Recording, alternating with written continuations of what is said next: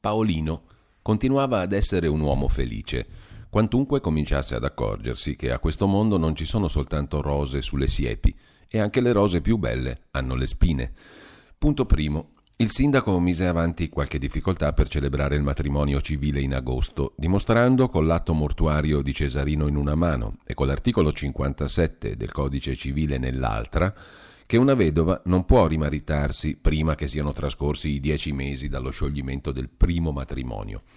Seccato da questo contrattempo e non troppo contento neppure delle risposte che gli scriveva Demetrio, dubitando quasi che costui avesse un motivo per essere in collera, la Carolina l'aveva sempre conosciuto per un ragazzo permaloso e testardo, pensò di parlargli a voce, di fargli presente il suo caso, di leggergli il segreto negli occhi. Non avendo troppo tempo da disporre, andò direttamente dove era sicuro di trovarlo, cioè all'ufficio, e chiese di lui al vecchio Caramella, che stava leggendo in anticamera.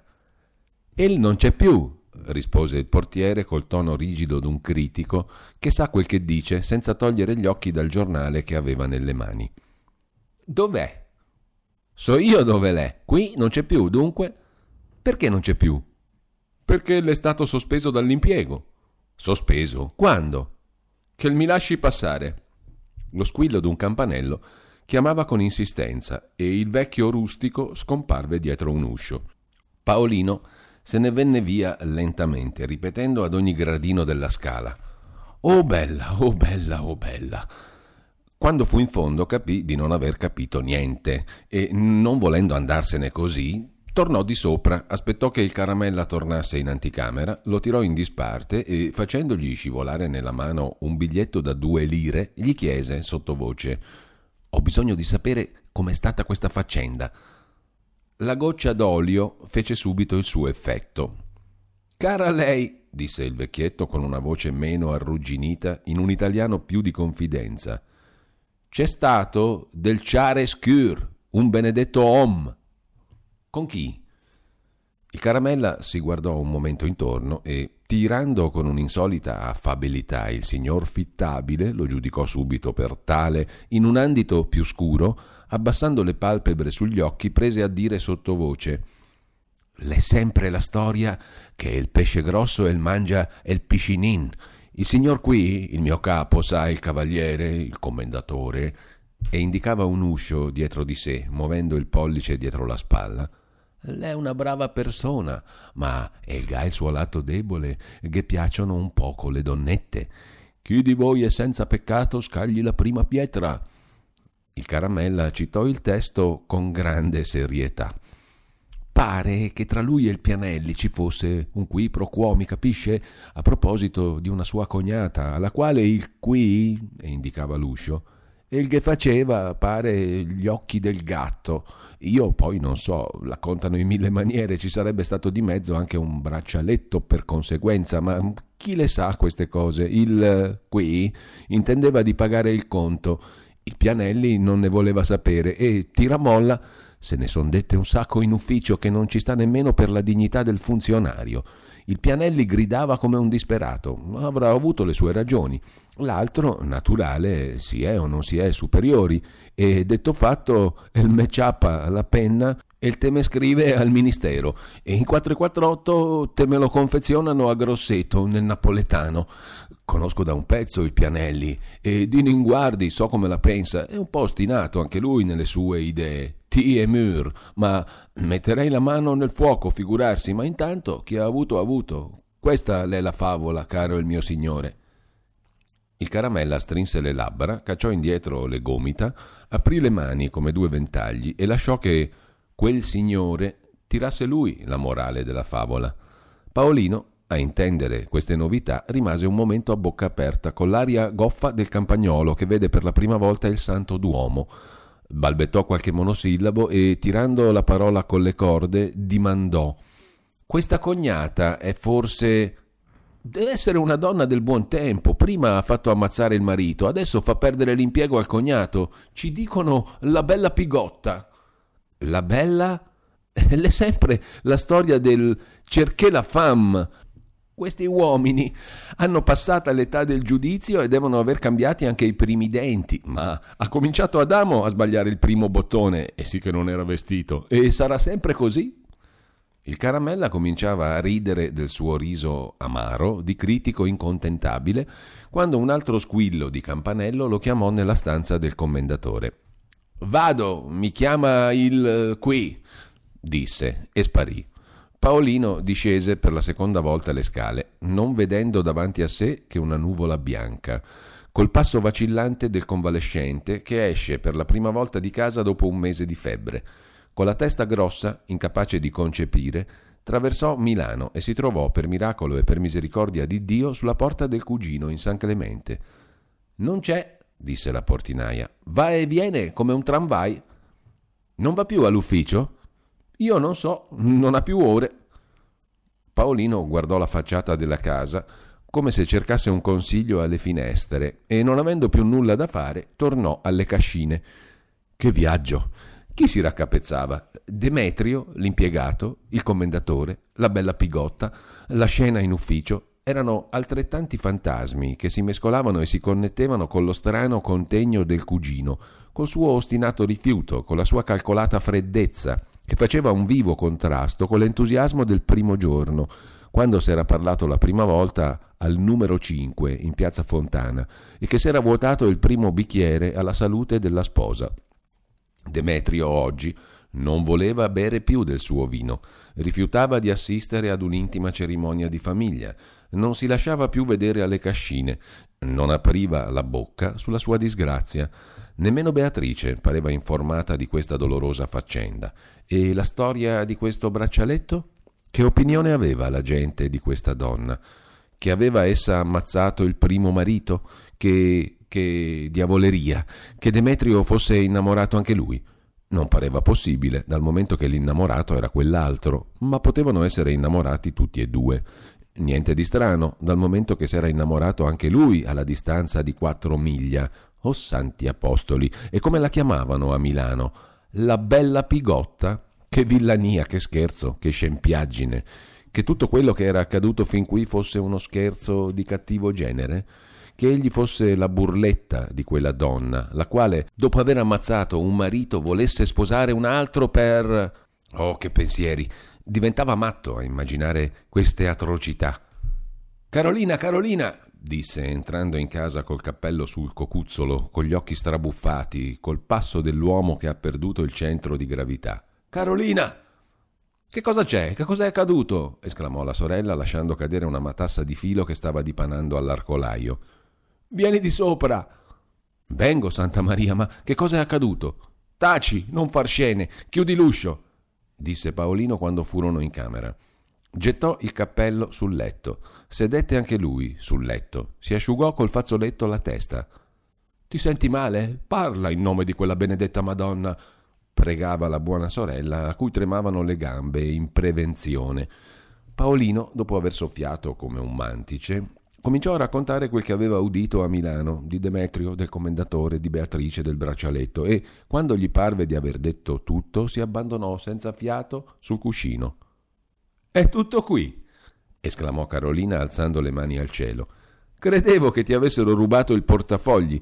Si vede che sei cresciuto sempre in mezzo alle oche. Che caso! Si sa, una bella donna ha da sempre da parlare alla gente. Potrebbe essere anche Sant'Orsola e ci sarà sempre la lingua che si diverte a mettere male. Che importa a te se a Milano la chiamano come la chiamano? È tutta invidia che parla. E il braccialetto? Il braccialetto sarà un regaluccio di un adoratore. L'ha forse accettato? Caro mio, se non volevi questi fastidi, dovevi contentarti di sposare una donna come le altre. Sei qui con le tue sciocchezze, saltò su a dire Paolino con un tono aspro e dispettoso, non volendo concedere che la sorella potesse avere ragione su questo argomento. Vuoi la donna bella? E allora non bisogna pretendere che la gente si strappi gli occhi dal capo per farti piacere. Il mio povero parere te l'avevo dato. Ma vuoi finire di fare la perpetua?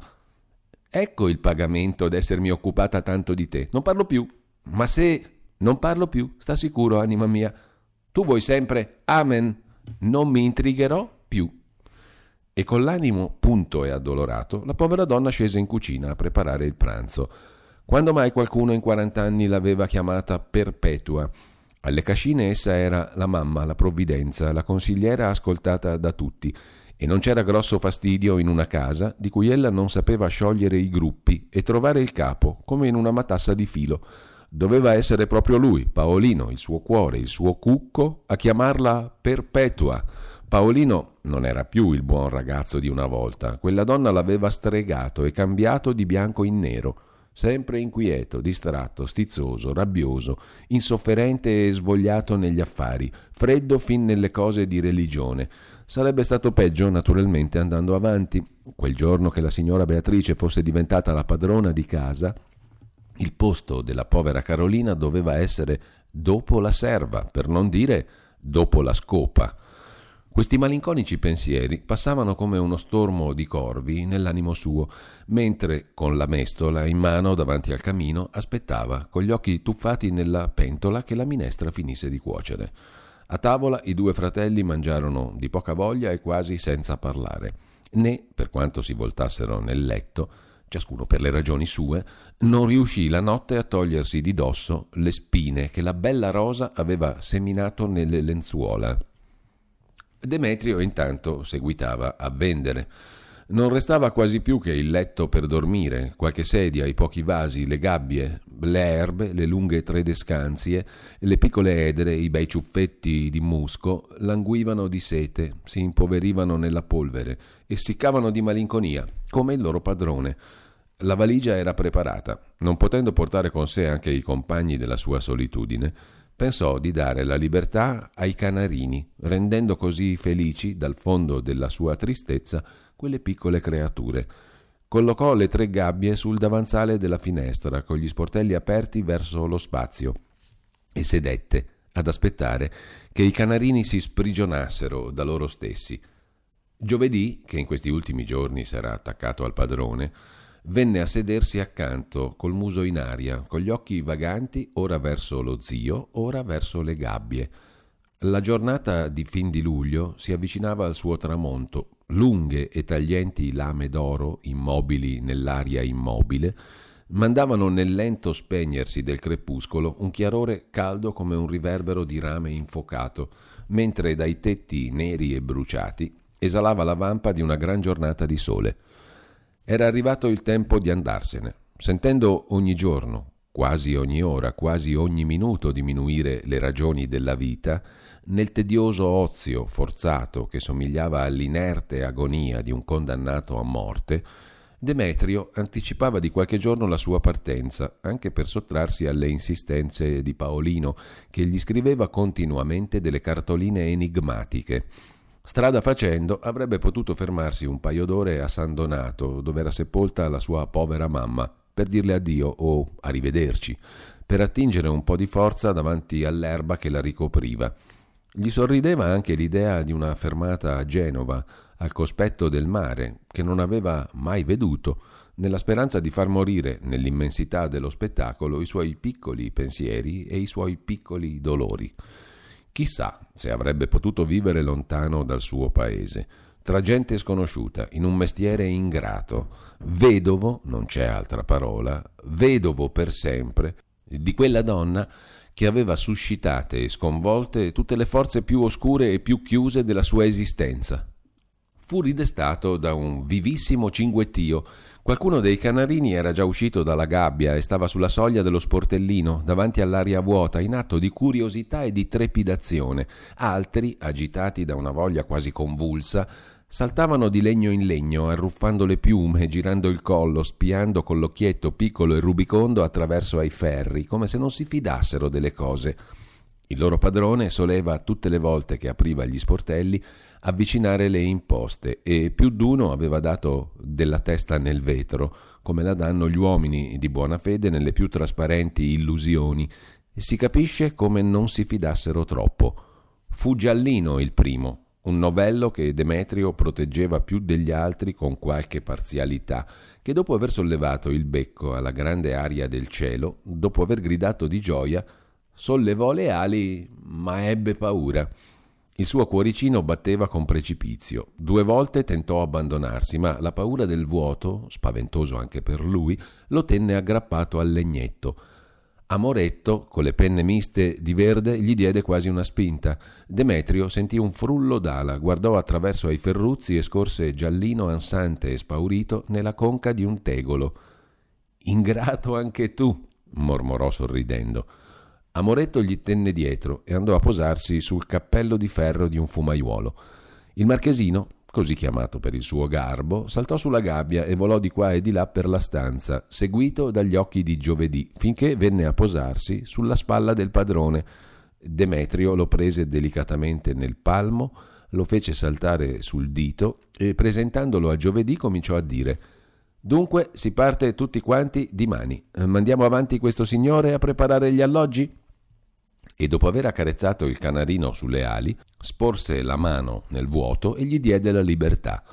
L'uccellino, con un volo frettoloso e sgomentato, andò a cadere sulla gronda di un tetto. La femmina lo seguì, gli volò dappresso e sulla gronda si concertarono sul da fare. Qualche altro era già partito senza dir nulla. Le nubi d'oro cominciavano a scolorire. Sempre seduto in faccia alla finestra, Demetrio contemplava le gabbie vuote, assorto, immerso nel malinconico silenzio di quelle piccole case deserte, velando gli occhi d'una riflessione piena di mestizia. Si sentiva malato ancora, d'un male che non è febbre, ma che filtra come una febbre ghiacciata nelle midolle degli ossi. Giovedì, posata una zampa sul ginocchio, fece sentire che egli era lì. Sì, tu ci sei, tu non vai via senza di me. Tu sei fedele fino alla morte, tu vuoi bene a chi ti ha fatto un po' di bene. La bestia rispondeva socchiudendo gli occhi, attraverso i quali brillava un lume di tenerezza. Demetrio gli strinse il muso nelle mani e seguitò anche lui a parlargli con gli occhi, carezzandolo. Il silenzio dei tetti spopolati penetrava il cuore. Al chiaror sanguigno era succeduta una luce languida di un azzurro verdognolo in cui svaniscono come piume di un immenso ventaglio strisce lunghe di cirri bianchi e altissimi. L'uscio si aprì lentamente. Amor di Dio! Era lei! Era proprio Beatrice, un poco accesa per la fatica del salire. Era lei nel suo velo grande cascante sulle spalle, nel quale spiccavano i bei colori del viso ovale, la bianchezza del collo e la grandezza degli occhi. Giovedì, conosciuta la padrona, le corse incontro, spiccando salti di gioia, abbaiando, piagnucolando, e tornò verso Demetrio, soffiando nella polvere, gonfiando le nari, leccandogli i piedi. Che. che miracolo! mormorò Demetrio, alzandosi e rimanendo immobile con la mano appoggiata alla sedia. Siete a Milano? Sì, per questa notte. Sono venuta a prendere Arabella che fa gli esami di mani, ma devo prima parlarvi. Beatrice trovò Demetrio molto abbattuto e invecchiato e lui s'umiliò al cospetto di una signora che pareva cresciuta di nobiltà nell'eleganza degli abiti nuovi e signorili. Che cosa è accaduto? chiese ella per la prima, mentre abbracciava, con una rapida occhiata, la povertà della stanza in disordine e la valigia fatta e pronta sopra la tavola. Che cosa? Chiese distrattamente Demetrio, fingendo di non capire il senso della domanda. Sono venuta apposta anche per questo e non voglio partire senza conoscere la verità. Quale verità? Sedetevi. Demetrio mandò avanti una sedia dove Beatrice si pose a sedere, mentre egli tornava ad appoggiarsi con la vita alla tavola. Paolino aveva bisogno di parlarvi, è venuto a Milano, andò a cercarvi all'ufficio e ha sentito. Che cosa? Chiese con un filo di voce Demetrio, abbassando gli occhi. Ha sentito che avete avuta una brutta scena col cavaliere, in seguito alla quale siete stato licenziato, è vero? Non licenziato, mormorò languidamente con un tenue sorriso. O vi hanno traslocato in un paese lontano, è vero? Perché non avete seguito il mio consiglio? Avete forse voluto difendermi troppo e v'è capitato male. Troppo? Non si difende mai troppo una povera donna insidiata, calunniata, esclamò Demetrio con un tono vibrato e caldo di voce. Voi non ne avete nessuna colpa. Povera me, come sono disgraziata, scoppiò a dire Beatrice, portando in fretta e furia il fazzolettino agli occhi. Paolino è tornato a casa tutto fuori di sé, ha fatto una scena con la Carolina, vuole che io gli spieghi questo mistero del braccialetto, suppone non so quali tradimenti che gli devo dire, per amor di Dio? Questo matrimonio si doveva fare in agosto e invece si è scoperto che non si potrà fare prima dell'inverno. Anche questa circostanza aiuta a rendere Paolino inquieto e di malumore. Scrivetegli voi, per carità, o lasciatevi vedere una volta. Voi solo potete dimostrargli che io non ho avuta nessuna colpa in tutta questa scena dolorosa. Dissiperete tutti i suoi sospetti, distruggerete le calunnie della gente cattiva. Io? Esclamò Demetrio come se parlasse a se stesso. Appoggiato con le mani alla tavola, fissò uno sguardo gentile e carezzevole su quella povera donna che aveva ancora una volta tanto bisogno di lui e provò in fondo al cuore ancora una volta una vanitosa compiacenza, un soave orgoglio di sé. Per un bizzarro ritorno di impressioni, gli venne in mente la prima volta che egli s'era incontrato in Beatrice, in casa sua, nel salotto elegante, e che la povera donna, dall'alto del suo trono di cartapesta, aveva disprezzato i consigli d'un galantuomo. Quante cose da quel giorno in poi, quante mortificazioni, quanta pazienza, quanta rassegnazione c'era voluto per non perdere i frutti di una buona intenzione. Chi aveva vinto? La gente che giudica all'ingrosso poteva credere che avessero vinto gli altri, cioè i potenti e i fortunati, ma il suo cuore, davanti a quella bella creatura che piangeva e supplicava, seduta innanzi a lui, nella luce blanda d'un tramonto d'estate, esultava ancora nella coscienza di un trionfo appassionato che Dio non concede né ai potenti né ai fortunati. Beatrice non era salita per la seconda volta alla modesta soffitta per consolare le malinconie di un abbandonato, ma veniva come una regina a mendicare consolazione e consigli a un vecchio dimenticato Romito. Di chi la vittoria dunque? Ecco quello che passò rapidamente e senza ordine nel suo cuore mentre Beatrice finiva di piangere. Il signor Paolino, nell'estasi della sua fortuna, alla vigilia di un ineffabile godimento, non aveva saputo resistere all'insidia del male. Una parola sinistra, una voce in aria raccolta nell'anticamera d'un ufficio, era bastata come una goccia d'aceto a corrompere il latte della sua felicità. Il sospetto, la diffidenza, l'ingiuria si mescolavano già ad un amore tutto fatto di bisogni e di ciechi desideri, a un amore che non resiste alle prove dure e tiranniche della vita se un povero impiegatello, destituito e traslocato, che aveva dovuto vendere il letto per mettere insieme i denari del viaggio, avesse in quel momento ritirata la mano dalla testa di quella donna, avesse, obbedendo a una ruvida istigazione dell'invidia e della passione, rifiutata una spiegazione a un uomo che non la meritava più, che cosa sarebbe stato di Beatrice e dei suoi figliuoli? Che cosa sarebbe stato di Paolino? Questa paurosa apprensione egli lesse bene negli occhi lagrimosi di Beatrice, quando si alzarono verso di lui quasi in atto di invocare misericordia. Se egli fosse stato un uomo cattivo, ma che cattivo? Se egli fosse stato soltanto una persona rispettabile, come il suo superiore, o un galantuomo dei soliti, sul genere di Paolino, avrebbe ben saputo trarre da questo gruppo di circostanze almeno l'interesse dei suoi sacrifici. È bene o male essere un po' diversi dagli altri? Beatrice, disse staccandosi dalla tavola e avvicinandosi due passi. Si fermò davanti a lei, in una attitudine tranquilla, di padre indulgente e amoroso, e, lasciando sgorgare l'onda delle parole secondo l'ispirazione del cuore, soggiunse io scriverò al signor Paolino non solo per difendere la vostra innocenza e per risolvere tutti gli equivoci che possono essere nati in mezzo a tante ciarle, ma gli dirò anche quanto si faccia torto e quanto divenga indegno di voi con delle diffidenze che ingiuriano una donna onesta non meno delle insidie di chi la tenta coi piccoli regali. Beatrice Scossa dal suono vibrato con cui Demetrio pronunciò queste parole, alzò gli occhi e stette a sentire senza battere palpebra. Le fece subito piacere l'energia con cui suo cognato prometteva di difenderla. Era venuta apposta per avere in lui un valido avvocato difensore. Guai se Paolino si fosse intiepidito e avesse mandato a monte ogni cosa. Che avrebbe dovuto fare coi suoi tre figliuoli? E la vergogna e le ciarle della gente e la nuova miseria più grande se non più spaventosa della vecchia? Ecco cosa dicevano i suoi occhi mentre Demetrio, fisso alla linea ancora luminosa del lontano tramonto, con le mani giunte quasi appoggiate alla bocca, con una visibile tensione di tutti i nervi, seguitava. Gli dirò che non vi merita, perché non ha avuto fede precisamente in ciò che voi avete di più prezioso e di più nobile, la vostra onestà.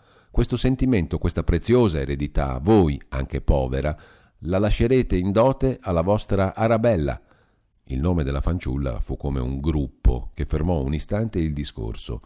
E il signor Paolino non ci ha creduto. Anch'io, è vero, ho diffidato una volta, anch'io ho accolto leggermente le voci della malizia, ma erano diverse circostanze e non vi amavo allora come dice di amarvi quest'uomo che vi manca di rispetto. Beatrice aprì un poco la bocca a un fiato di sorpresa. Perché si corrucciava tanto suo cognato? Demetrio si accorse anche lui d'essersi lasciato trasportare un po' troppo. Si fermò, abbassò gli occhi verso di lei, stentando le parole che si sprofondavano nella gola, parlando insomma attraverso al singhiozzo. Gli scriverò, disse, gli scriverò dimani da Genova. Addio, state bene, aggiusterò tutto, addio, siate felice. Beatrice, quasi sollevata da lui, S'alzò lentamente, senza togliere gli occhi dal viso di suo cognato, che, dopo averla commossa in modo straordinario, si commoveva anche lui fino alle lagrime e diceva parole strane, agitando la mano nervosa e smarrita davanti alla bocca, tremando in tutta la persona magra e rannicchiata, come un uomo che cerca di fuggire da un tremendo disastro. Che aveva quel povero uomo?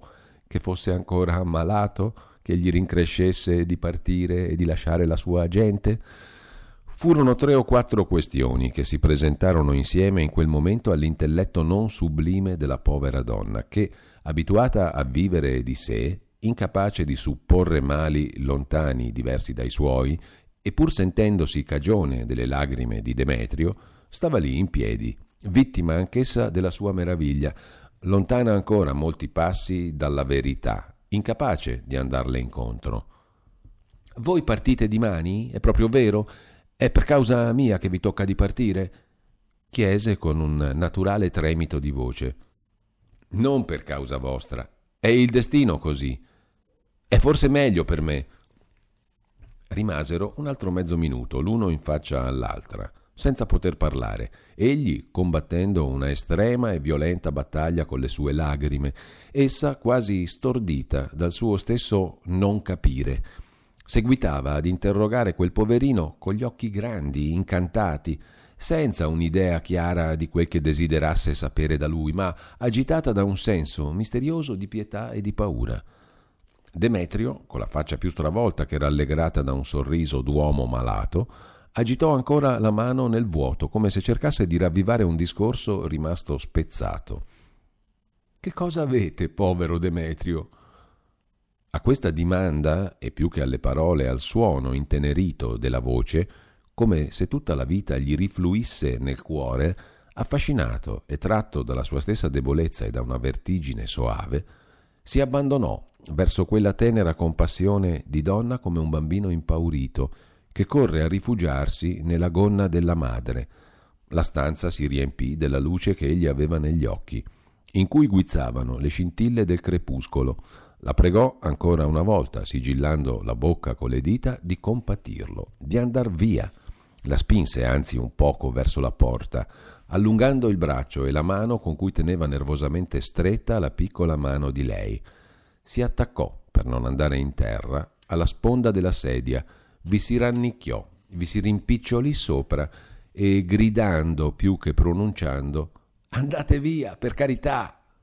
lasciò irrompere senza più nessun freno quel torrente amaro di dolori che lo rendevano così debole e vile.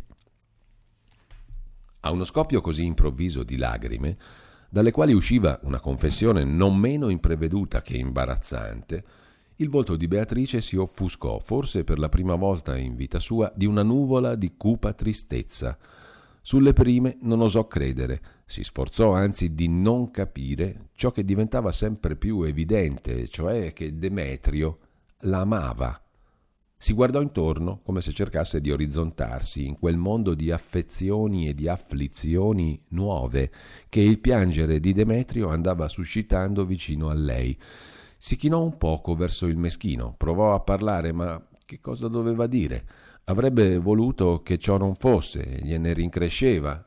Che poteva fare lei? Quando aveva dato un motivo a questo uomo di credere? All'urto di queste varie questioni, che balzavano e cozzavano nella sua testa, sentì anch'essa una gran voglia di piangere, come una fanciullina che, uscita troppo lontana da casa sua, si trova colta dalla sera e comincia a temere di perdere la strada. Si sarebbe detto che la violenta necessità di non mostrarsi dura e cattiva con l'unico uomo che le aveva fatto tanto bene, spremesse quanto c'era di buono, di caritatevole, di delicato nel suo cuore Provò un forte soffocamento di respiro. Il petto le si gonfiò, il cuore cominciò a battere con immenso dolore, come se qualche cosa si rompesse in lei, come se in questo primo sforzo intelligente della sua vita dalla bambola uscisse la donna. Certo, qualche cosa di vivo e di caldo sgorgava da quel patimento, Perdonatemi, Beatrice, sono malato, non so più quello che mi dico e quello che mi faccio. Sono quattro mesi che soffro così, senza parlare mai con nessuno, e sarei partito così, senza più vedervi, se voi non venivate quassù a cogliermi in un momento di malinconia. Demetrio parlava senza alzare la testa dalle mani. Per amore dei vostri figliuoli, che ho amato come se fossero miei, non fate nessun conto delle mie parole, non dite niente, dimenticate anche voi, non ricordate se non quel po' di bene che ho voluto ai figli di Cesarino. Andate via. Io non potrò mai dimenticare quello che avete fatto per me, provò a dire la donna con una voce che risonò anche al suo orecchio in un tono più caldo e diverso dal solito. Avete detto bene, è il destino. Abbiate pazienza, Demetrio. Sì, sì, sì, esclamò Demetrio, sollevando la testa e sporgendo sulla sedia le due mani giunte, come se volesse rinnovare una preghiera. Sono uno sciocco, lo so, addio, non vogliatemi male. E cercò di sorridere per togliere al discorso quanto vi poteva essere di penoso e di imbarazzante per lei. Abbiate pazienza, ripeté meccanicamente Beatrice, avviandosi verso l'uscio, tremando, stentando il passo, come se due forze contrarie si disputassero la sua pigra volontà. Sulla soglia si fermò, chinò la testa quasi contro lo stipite, soffrendo della sua ignoranza, che non le suggeriva nulla da dire, nemmeno una parola di cortesia e di carità verso un uomo che aveva sacrificato tutto per lei, il suo pane, la sua pace, la sua libertà, il suo cuore, soffrendo in silenzio, senza chiedere mai nulla per sé. Si fece improvvisamente pallida.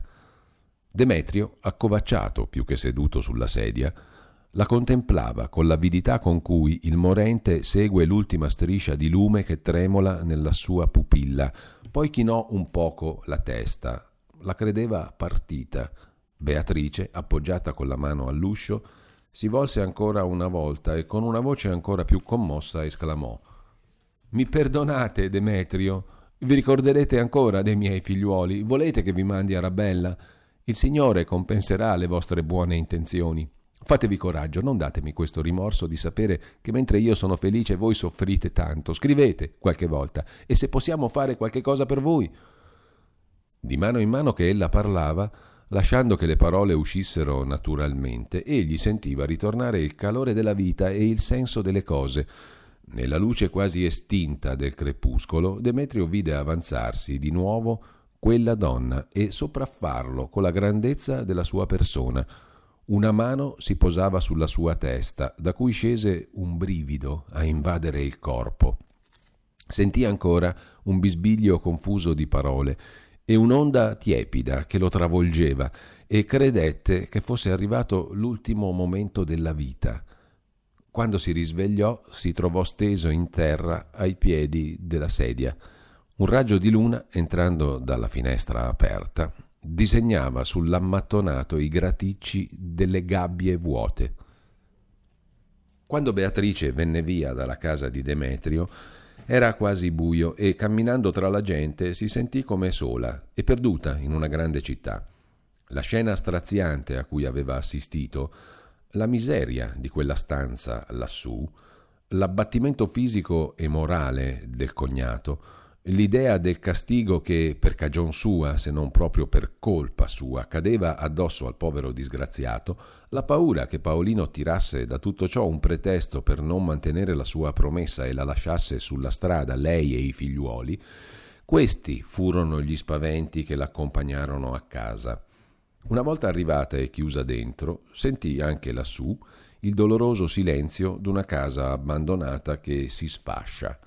Della poca roba salvata dalle mani dei creditori, parte era andata alle cascine, parte giaceva in disordine, accatastata sui muri.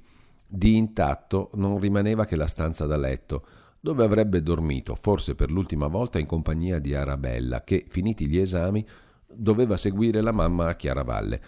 La ragazza, che in questo matrimonio della mamma rappresentava una parte passiva di silenziosa protesta, andava cercando una scusa per rimanere a Milano presso i Grissini o in collegio presso le monache che d'estate conducono le allieve al mare. Ma il signor Paolino si lamentava già della mancanza della figliuola e non era il momento di disgustarlo anche in una piccola cosa.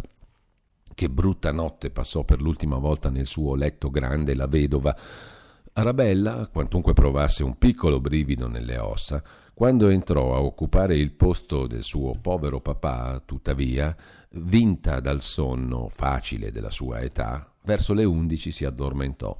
Ma la mamma contò tutte le ore e tutti i quarti, senza poter raccogliere un'ombra di sonno. Troppe cose uscivano dal cuore, come il sangue cola da una fresca ferita. Ma più ancora che il cuore, la testa andava mulinando e annaspando pensieri sopra pensieri, reminiscenze, casi sopra casi, immagini scomparse da un pezzo, risuscitando morti e vivi, avvicinando le cose più secondarie, con tal precipizio che più di una volta si sollevò sul cuscino e si passò la mano sulla fronte. Quella testa, così poco abituata a riflettere, soffriva sotto la matassa delle cose che il destino le imponeva di dipanare. Ella lesse e rilesse, si può dire da capo, tutto il libro della sua vita. Si rivide fanciulla in collegio a Lodi, presso le dame inglesi, non fra le prime e nemmeno fra le ultime della sua classe. Da Lodi tornò a Melegnano, ancora a tempo per godere gli ultimi raggi della fortuna di suo padre. Fu per alcuni anni una corte bandita. Prima che venissero i giorni tristi, eccola a Milano, a braccio di Cesarino. Il suo noviziato di sposa fu pieno di care novità e di dolci sorprese. Cesarino, quantunque facile a irritarsi e di gusti difficili, non aveva mai risparmiato sacrifici perché sua moglie facesse una buona figura nella società. Agli anni felici erano seguiti i mesi della espiazione. Ricordò il primo incontro con Demetrio, il piangere, il soffrire che ella aveva fatto sotto il suo bastone, in casa era la miseria e la fame, di fuori il fallimento di suo padre, l'insidia dei protettori, le trappole delle false amiche. Essa aveva vissuto più in quei pochi mesi che in tutti gli anni prima. Ed ora, mentre stava per tirare il fiato e ricomporre la sua fortuna, ecco una nuova tribolazione. Quantunque Paolino parlasse soltanto del braccialetto e del cavaliere, era evidente che il contegno scontroso e freddo del cugino aveva fatto nascere in lui il sospetto che anche Demetrio avesse del fuoco al cuore. Forse tra loro due s'erano già dette delle parole vive e nulla era di più naturale che Paolino si ingelosisse e mandasse a monte il matrimonio. Ella dunque era chiamata a scegliere tra questi due uomini, ossia non era più nemmeno il caso di scegliere. Il suo destino non poteva essere che uno solo, quello di salvare un pane ai suoi figliuoli. Era dover suo di dimostrare a Paolino che mai aveva pensato a Demetrio, che nessuno gli era stato al mondo più antipatico e più odioso. In questa lotta di due uomini, per non dire di due ombre, si mescolava nei brevi sopori della fantasia un'altra ombra, quella di Cesarino, che pareva quasi contento che tutto andasse a monte, senza che Beatrice, immersa nella superficiale dormiveglia delle ore mattutine, potesse afferrarne il motivo. Sentì Arabella che parlava in sogno. Sonavano in quella tre ore a San Lorenzo. La bambina, che si era addormentata sopra una paurosa sensazione e che continuava anch'essa nei suoi sogni a leggere il piccolo libro della sua vita, a un certo punto balzò a sedere sul letto esterrefatta e gridò No papà, no papà, mandate via quel cane, mandate via quel cane. Arabella, che hai? Cosa dici? dimandò la mamma, balzando anch'essa a sedere sul letto, stringendo la ragazza nelle braccia. Questa si lasciò prendere e cercò un rifugio nel seno della mamma. I cuori di quelle due donne battevano e balzavano insieme, sotto i colpi della paura. Rimasero abbracciate fino alla mattina, tremando insieme e sospirando lo spuntar del dì. Beatrice pensò che gli spaventi d'Arabella derivassero da qualche bisogno che la povera anima del suo Cesarino avesse nel mondo di là, e invitò la figliuola a togliersi subito dalle lenzuola, per andare insieme fino al cimitero a pregare e a salutare ancora una volta il papà prima di lasciar Milano. Demetrio aveva fatto porre un piccolo sasso sulla fossa, approfittando di quello stesso che aveva servito per papà Vincenzo e che, passato il termine decennale, egli avrebbe dovuto rimettere pagando di nuovo il posto. Nel bisogno di fare qualche economia, sperò che il buon vecchio non se ne avrebbe avuto a male e fece collocare la pietra con le altre parole sulla fossa del suo figliuolo prediletto, compiendo così quell'opera di misericordia e di perdono che era cominciata per lui quasi trent'anni prima. Le due donne stavano ancora vestendosi quando una forte scampanellata le fece trasalire. Chi poteva essere a quell'ora? Beatrice si fece il segno della croce e andò a dimandare all'uscio. Sono io, il berretta, disse la nota voce del portinaio.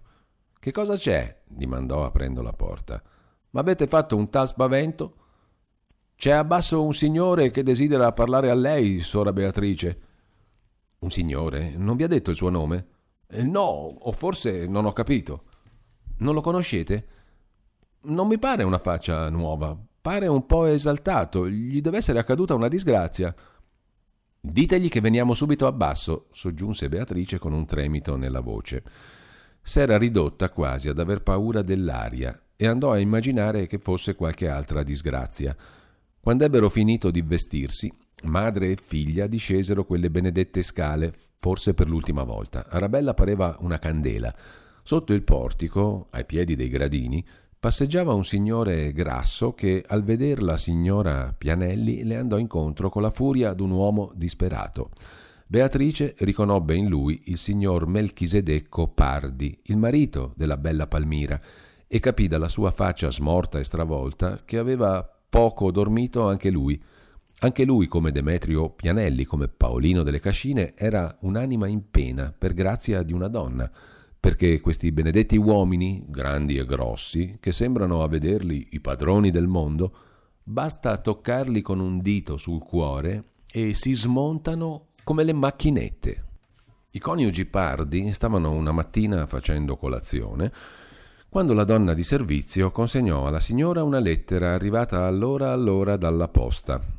Le lettere, lo ricordiamo, da qualche tempo in qua erano diventate gli spauracchi del signor Melchisedecco, il quale, sebbene dopo la scena che abbiamo visto non avesse più motivo di lagnarsi di sua moglie, pure non poté nascondere un certo cipiglio, intanto che Palmira dava un'occhiata alla sopra scritta. Ma questa volta fu un cipiglio inutile, Palmira, spinta la lettera verso di lui, così come era arrivata in tavola, gli disse Leggi tu. Secco, un po' mortificato d'essersi lasciato cogliere in diffidenza e in gelosia, crollò il testone, alzò le larghe spalle e mormorò mentre ripuliva il piatto con una mollica di pane. Che bisogno? No, leggi, dici sempre che io sono la donna dei misteri. Che cosa ho detto? Non è necessario parlare, apri, guarda dunque se è per capriccio tuo. Il buon Pardone, confuso e quasi commosso per questo straordinario attestato di confidenza, aprì la lettera che veniva da Milano, mentre con gli occhi buoni accarezzava quella sua cara traditora. È la signora Pianelli che ti scrive, disse dopo aver scorsa superficialmente la lettera. Oh, fece Palmira senza alzare gli occhi dal piatto con tono di freddezza glaciale. Che cosa vuole la signora delle cascine? Ti invita al suo matrimonio per giovedì mattina.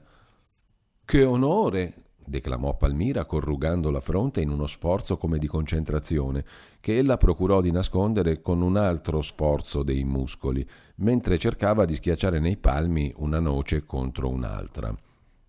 Se accetti, dice che manderà la carrozza a prenderti mercoledì sera, perché tu possa assistere alle presentazioni e a un piccolo trattenimento. Anche la carrozza vuol proprio farmi morire di invidia. Conosci tu il suo Paolino? Non ho questo bene. Una pertica con in cima un gran pomo di Adamo. Palmira rise ella per la prima d'una ilarità sfrenata ed eccessiva, sforzandosi di coprire un altro movimento del cuore, e seguitò. Per sposare di questi lampioni non vale la spesa di andare fuori del dazio. Di lampioni è piena Milano. Secco rise lui di gusto questa volta alla pittura del Sor Paolino e in cuor suo si consolò d'essere qualche cosa di più di un lampione. Lo spirito mordace e pittoresco di Palmira aveva sempre avuto il merito di piacere al buon fabbricante di nasteri, sorto anche lui dal popolo, a cui piacciono i paragoni semplici e coloriti. Confrontando in mente la bella e pacifica signora Pianelli che egli aveva conosciuto a Cernobbio e alle feste del circolo Monsieur Travet, nella sua beata e pacifica compostezza, con la sua faccia rotonda di bambocciona, a quest'altra donnina magra e spiritosa che rosicchiava davanti a lui un amaretto con una delicata nervosità, il buon Pardone non poté a meno di fare anche lui il suo paragone. Non basta, pensò, che una donna sia bella e prosperosa come una gallina. La bellezza va e viene e in quanto a peso vale di più un cannone. Ciò che dà vita e illuminazione a una donna è lo spirito. Una donna senza spirito, seguitò nella sua pigra e faticosa fantasia di buon ambrosiano, è come un caffè buono ma freddo. Secco non sarebbe stato capace di mettere in carta queste idee ma le espresse con gli occhi, con cui avvolse teneramente la sua cara traditora, soffiando il ridere dalle ganasce gonfie, mentre ripensava al paragone della Pertica con in cima un pomo d'Adamo. Che ne dici dunque? Debbo accettare? Direi di sì, se ti invita è segno che ha gusto d'avere anche te. Non ho nessuna voglia, soggiunse Palmira, continuando a schiacciar noci senza far altro che tormentare la pelle delicata delle sue manine da contessa, ma forse aveva bisogno di quel tormento fisico per schiacciarvi dentro un pensiero più duro e più aspro. Se non c'è un motivo, non bisogna mai disgustare la gente, raccomandò il buon negoziante, rompendo con un colpo solo delle sue mani grassocce e forti due belle noci che mise in venti frantumi sul piatto di Palmira. Non ho nemmeno un vestito adatto, seguitò a dire Palmira come se si compiacesse di porre degli ostacoli ai propri passi. Per questo siamo in un Milano. In questi discorsi la colazione finì. Secco si alzò, accese una grossa pipa di ciliegio e andò in fabbrica, in mezzo al movimento dei suoi duecento telai che mandavano un chiasso di cento pettegole. Quando l'uscio fu chiuso sull'onda sonora che entrò a invadere il salotto, Palmira afferrò con furia la lettera rimasta aperta sulla tavola. La scorse in furia con uno sguardo freddo e lucente, mordendosi le labbra sottili. Avvicinò le prime e le ultime parole di ogni riga, traendone un senso che era sfuggito al suo segretario. Si contorse quasi su se stessa come una foglia secca e mormorò qualche cosa che andò a morire negli abissi imperscrutabili della sua coscienza di donna vana e capricciosa. Si alzò, accese una sigaretta e, tolto dal caminetto un giornale di mode, andò a rannicchiarsi in una poltroncina posta sotto la finestra che dà sul naviglio, con gli occhi apparentemente fissi alle belle signore del figurino, ma in realtà perduti in una contemplazione lontana, molto più bella e affascinante.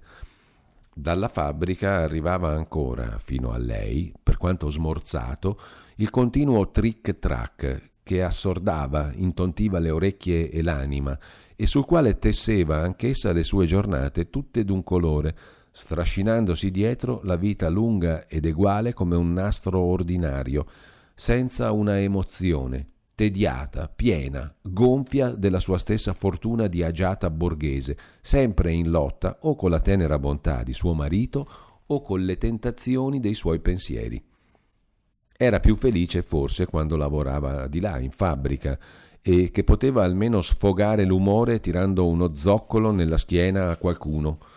Per quanto non invidiasse né il temperamento né il lasciatemi stare di Beatrice, per quanto non credesse alle sue massime di donna pacifica, doveva però confessare, con un piccolo risentimento di invidia, che quella bambocciona era più fortunata di lei, anche un Paolino qualunque, che abbia cavalli, carrozza, una stalla piena, tre o quattro cascine popolate di oche e di galline, è qualche cosa di più allegro e di più vario che il passare la vita in una vecchia e quasi lurida casa del terraggio, con la prospettiva del naviglio melmoso che manda su ogni sorta di malanni, nel perpetuo stordimento di una fabbrica che fila nastri e noia, noia e nastri.